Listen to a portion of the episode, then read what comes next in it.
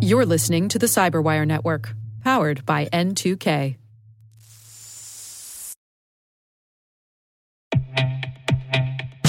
With over 8,000 threat hunters analyzing over 65 trillion signals daily, Microsoft works tirelessly with the federal government to keep our nation's data secure. This 30 year plus partnership is driving mission innovation that is secure by design. Whether optimizing your existing defenses or tackling advanced threats with AI, Microsoft gives you the intelligence and the automation you need to defend at mission scale. Let's work together to stay ahead of emerging threats and secure your mission anywhere. Learn more at aka.ms slash fedcyber. That's aka.ms slash fedcyber.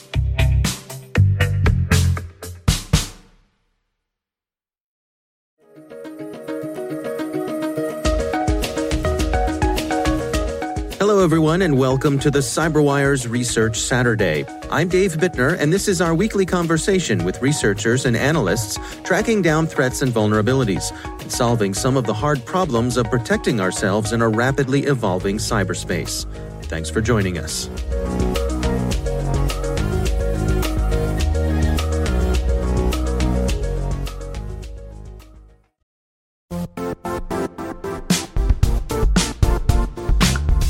And now, a word from our sponsor, Zscaler, the leader in cloud security. Cyber attackers are using AI in creative ways to compromise users and breach organizations. In a security landscape where you must fight AI with AI, the best AI protection comes from having the best data. Zscaler has extended its zero trust architecture with powerful AI engines that are trained and tuned by 500 trillion daily signals. Learn more about Zscaler Zero Trust Plus AI to prevent ransomware and AI attacks. Experience your world secured. Visit zscaler.com slash zero trust AI.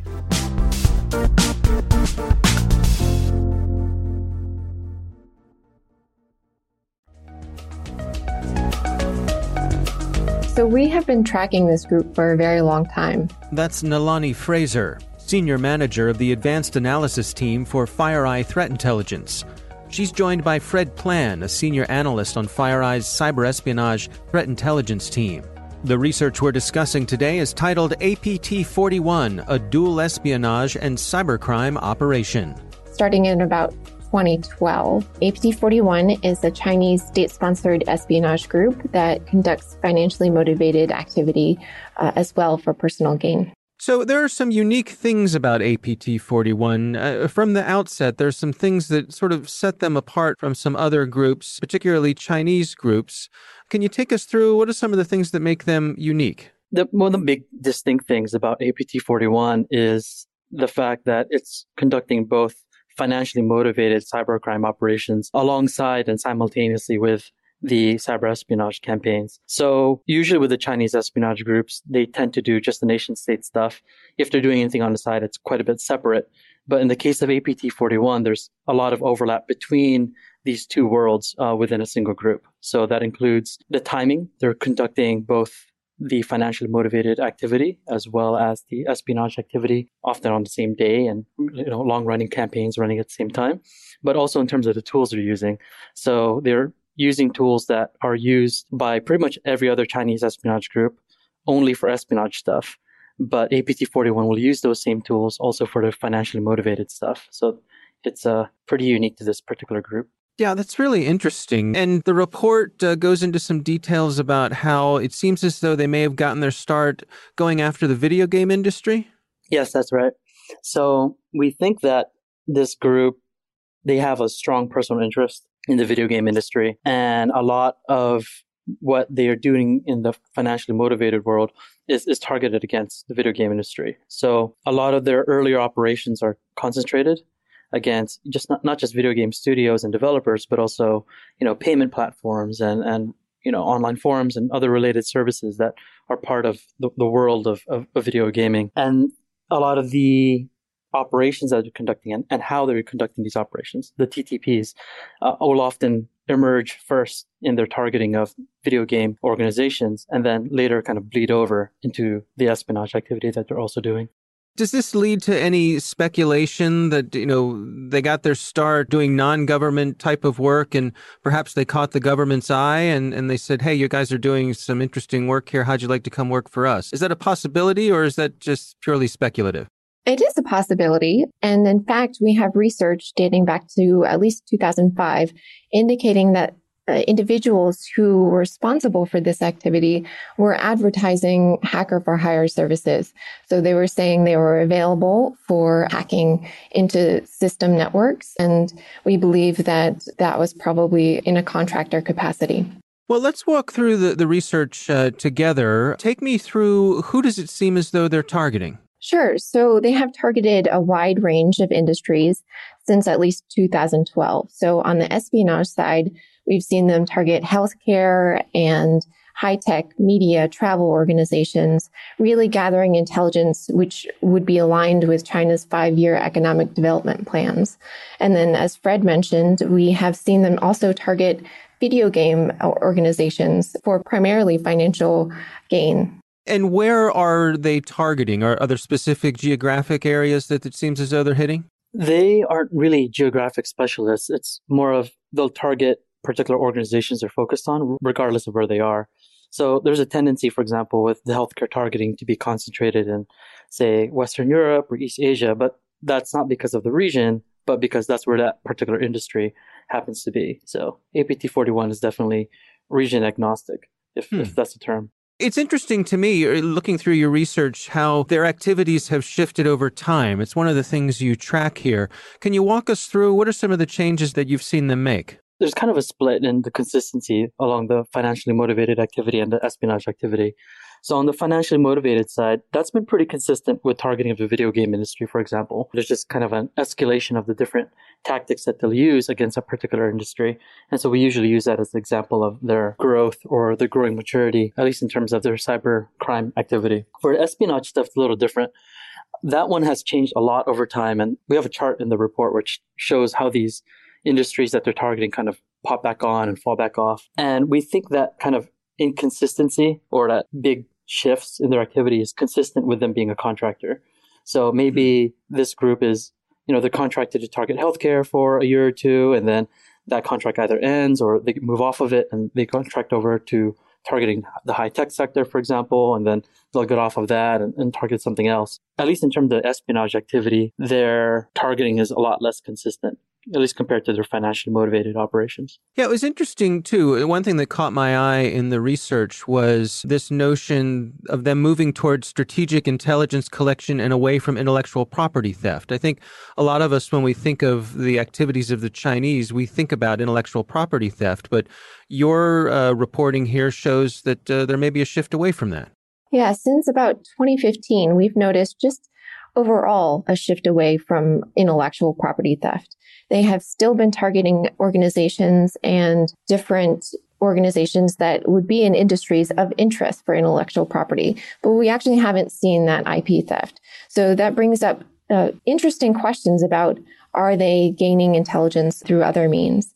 Uh, but we have seen continued interest in strategic intelligence collection. So targeting of telecom organizations, for example, targeting call data records and SMS records of interest to the Chinese government. Yeah, one of the sections in the report discusses the cyber espionage activity. And you mentioned China's Made in China 2025 plan and how their activities seem to align with that plan. Sure. That is something that we've seen specifically in the medical device industry, for example. China's Made in 2025 plan is pretty specific in the fact that China is really trying to reduce their dependence on importing medical device technology. And so one way to do that is to take that technology and develop it on their own. Yeah, let's dig into some of the case studies that you've outlined here in the report. You know, we, we, said at the outset that it seems as though these folks had an interest in video gaming. What sort of things did you find in terms of their targeting of that part of the industry? So, for the video gaming stuff, this is the sector that I like to talk about the most as the most indicative or provides the best examples of their growth and maturity over the over time. Hmm. So the earliest activity that we saw being conducted by the APT 41 actors is pretty low level, pretty basic to start with. It's you know things like their activity on different like very Chinese market specific video games, their discovery of of different ways to like bend the rules different games and, and, and targeting some sort of like uh, third party services that are related to those types of games specifically. And then over time, this expands. So we start seeing it targeting other games that are popular throughout the East Asian region in particular. And we see this start escalating to other types of monetization activity. So that will include things like targeting the real money transaction platforms that let people, you know, buy things with real life money for mm. And converting into in-game value. That includes targeting the specific systems that track how much virtual currency a particular account has. So they would be straight up generating virtual currency and then transferring that to their own actor controlled accounts and basically money laundering within the game platform itself. And that even escalated to the point where they were even deploying ransomware on different video game studios servers. So you can see definitely there's like this growth in different tactics and the growth of the sophistication of these tactics uh, over time. The big thing that we were trying to highlight in the report is how APT 41, how they developed the ability to very successfully navigate through any targeted system that they wanted. So in the video game industry, what they were doing was initially getting into a targeted network and then moving laterally around until they could reach the production environment or where a video game studio or developer builds the next, you know, expansion to a game or the next game. So once they reached that environment, that really gave APT 41 access to anything they wanted uh, within the game environment, right? So it gives them insight into what the newest games are coming out. It gives them insight into how the games are put together or how they operate internally and, and how they interact with other systems that are set up by the video game company. And reaching that production server puts them in a position to do any number of things. So the primary things being injecting their own code into legitimate, you know, game updates and, mm. you know, files. Also, it put them in a position to access the video game company's digital certificates, right? And so their own injected code could then be used and be signed by legitimate digital certificates. And of course, that lends itself quite easily then to supply chain compromises. So that's where this industry is where we saw APT 41 initially conducting supply chain compromises. Again, that's they would have access to legitimate files or game updates. They would be able to inject their own code, including, you know, backdoors or Trojans into these legitimate updates. And then these would be pushed out. And after being signed by legitimate digital certificates, they would be pushed out to all the users.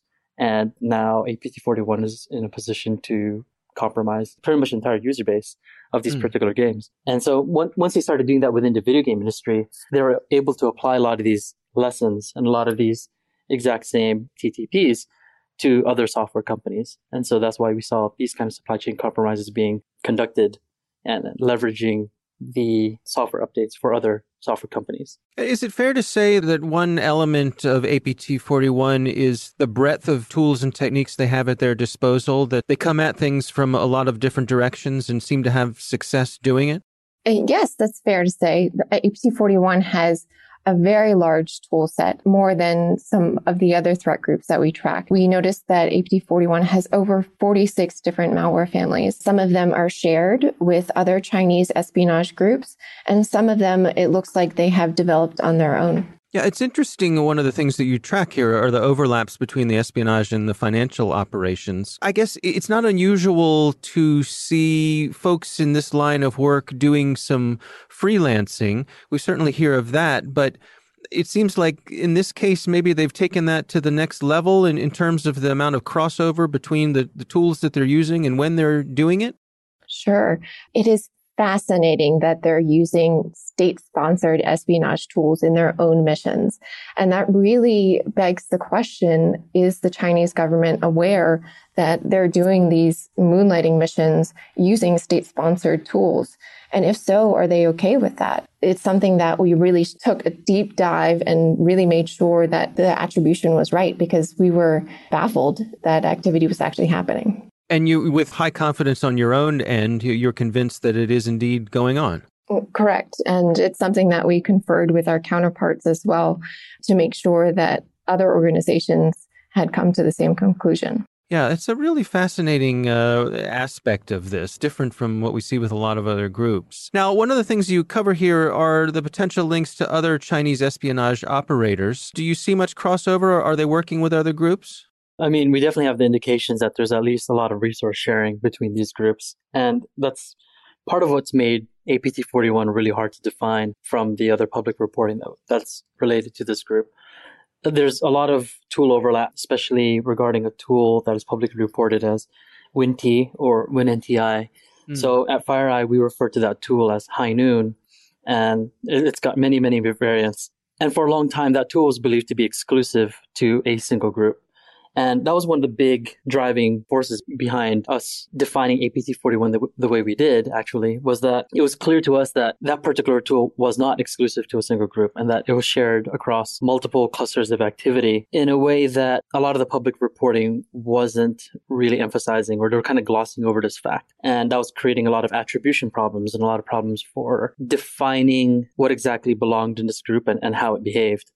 And so the big overlap we would say would probably be between APT 41 and APT 17. That particular operation, APT 17 is also referred to sometimes as tailgater or uh, deputy dog, as, as well as any number of other public names. But collectively, a lot of times it's all lumped together all as Winnti or WinNTI, and it, it makes it really tough to determine what's relevant to one customer or another, or how best to give information to a network defender in a way that's relevant to them and their particular industry. Yeah, so besides the malware overlap, there's also overlap with the digital certificates.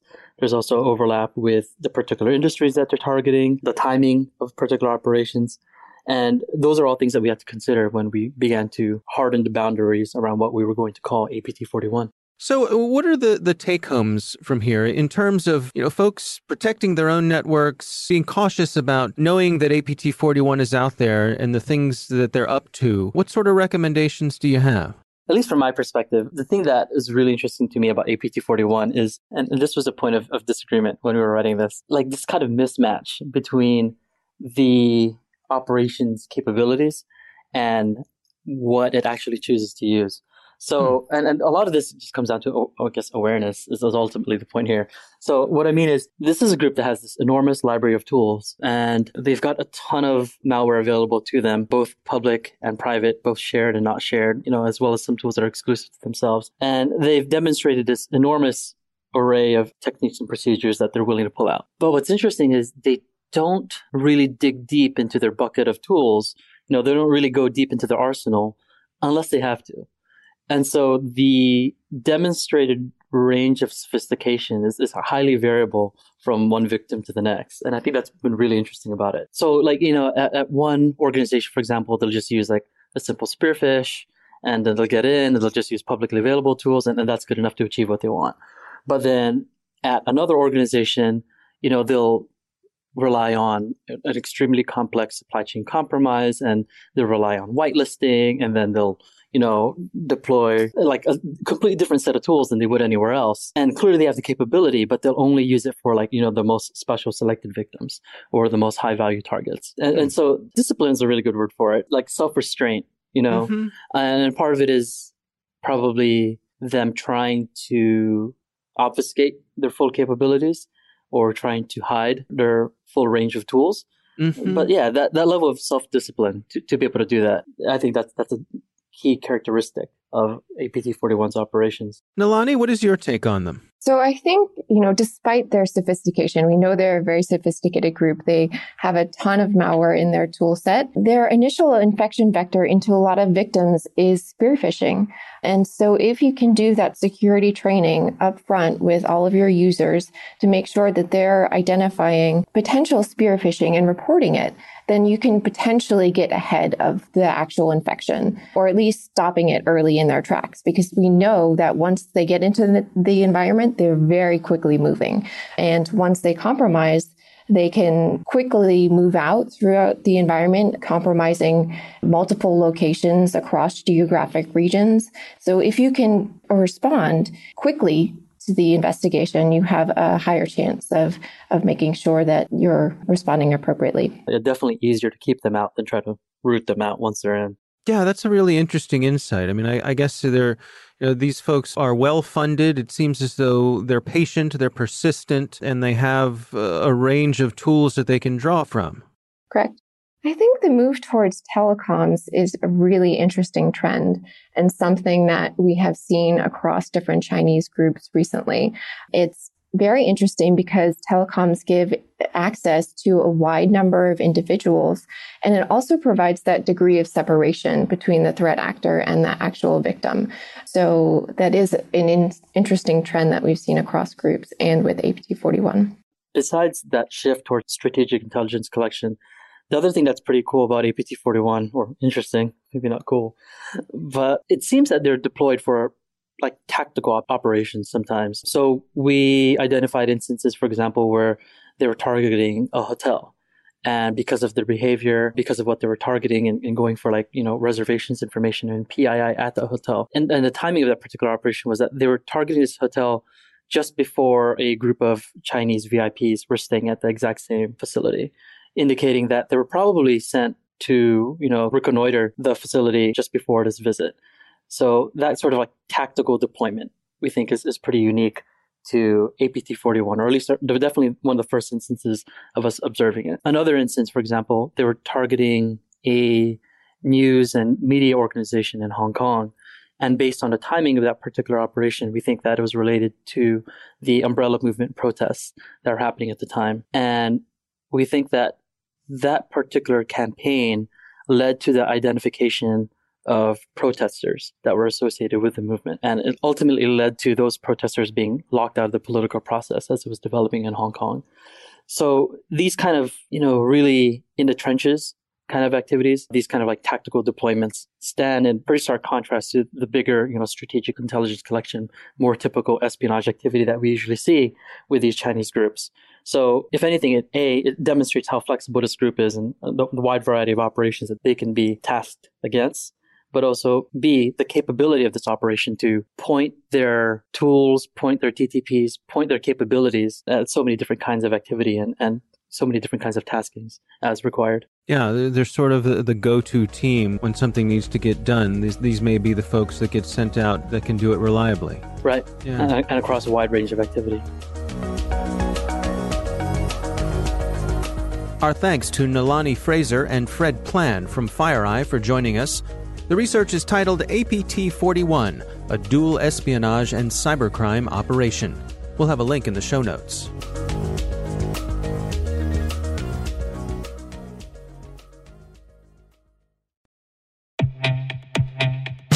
And now, a word from our sponsor, SpyCloud, the leader in operationalizing cybercrime analytics. Traditional threat intelligence is a thing of the past. Cyber criminals are stealing vast amounts of credentials, session cookies, and financial data every day, and it's hard to keep up. SpyCloud is the trusted partner businesses turn to to fully understand their darknet exposure risk and neutralize threats before it's too late. SpyCloud alerts your organization as soon as an employee or customer's data appears on the dark net, so you can act faster than bad actors to prevent cyber attacks like ransomware, session hijacking, account takeover, and online fraud. With insights from the industry's largest repository of recaptured data, protect the digital identities and systems most important to your business. Get your free corporate darknet exposure report at spycloud.com slash cyberwire and see what information criminals have in their hands today. That's spycloud.com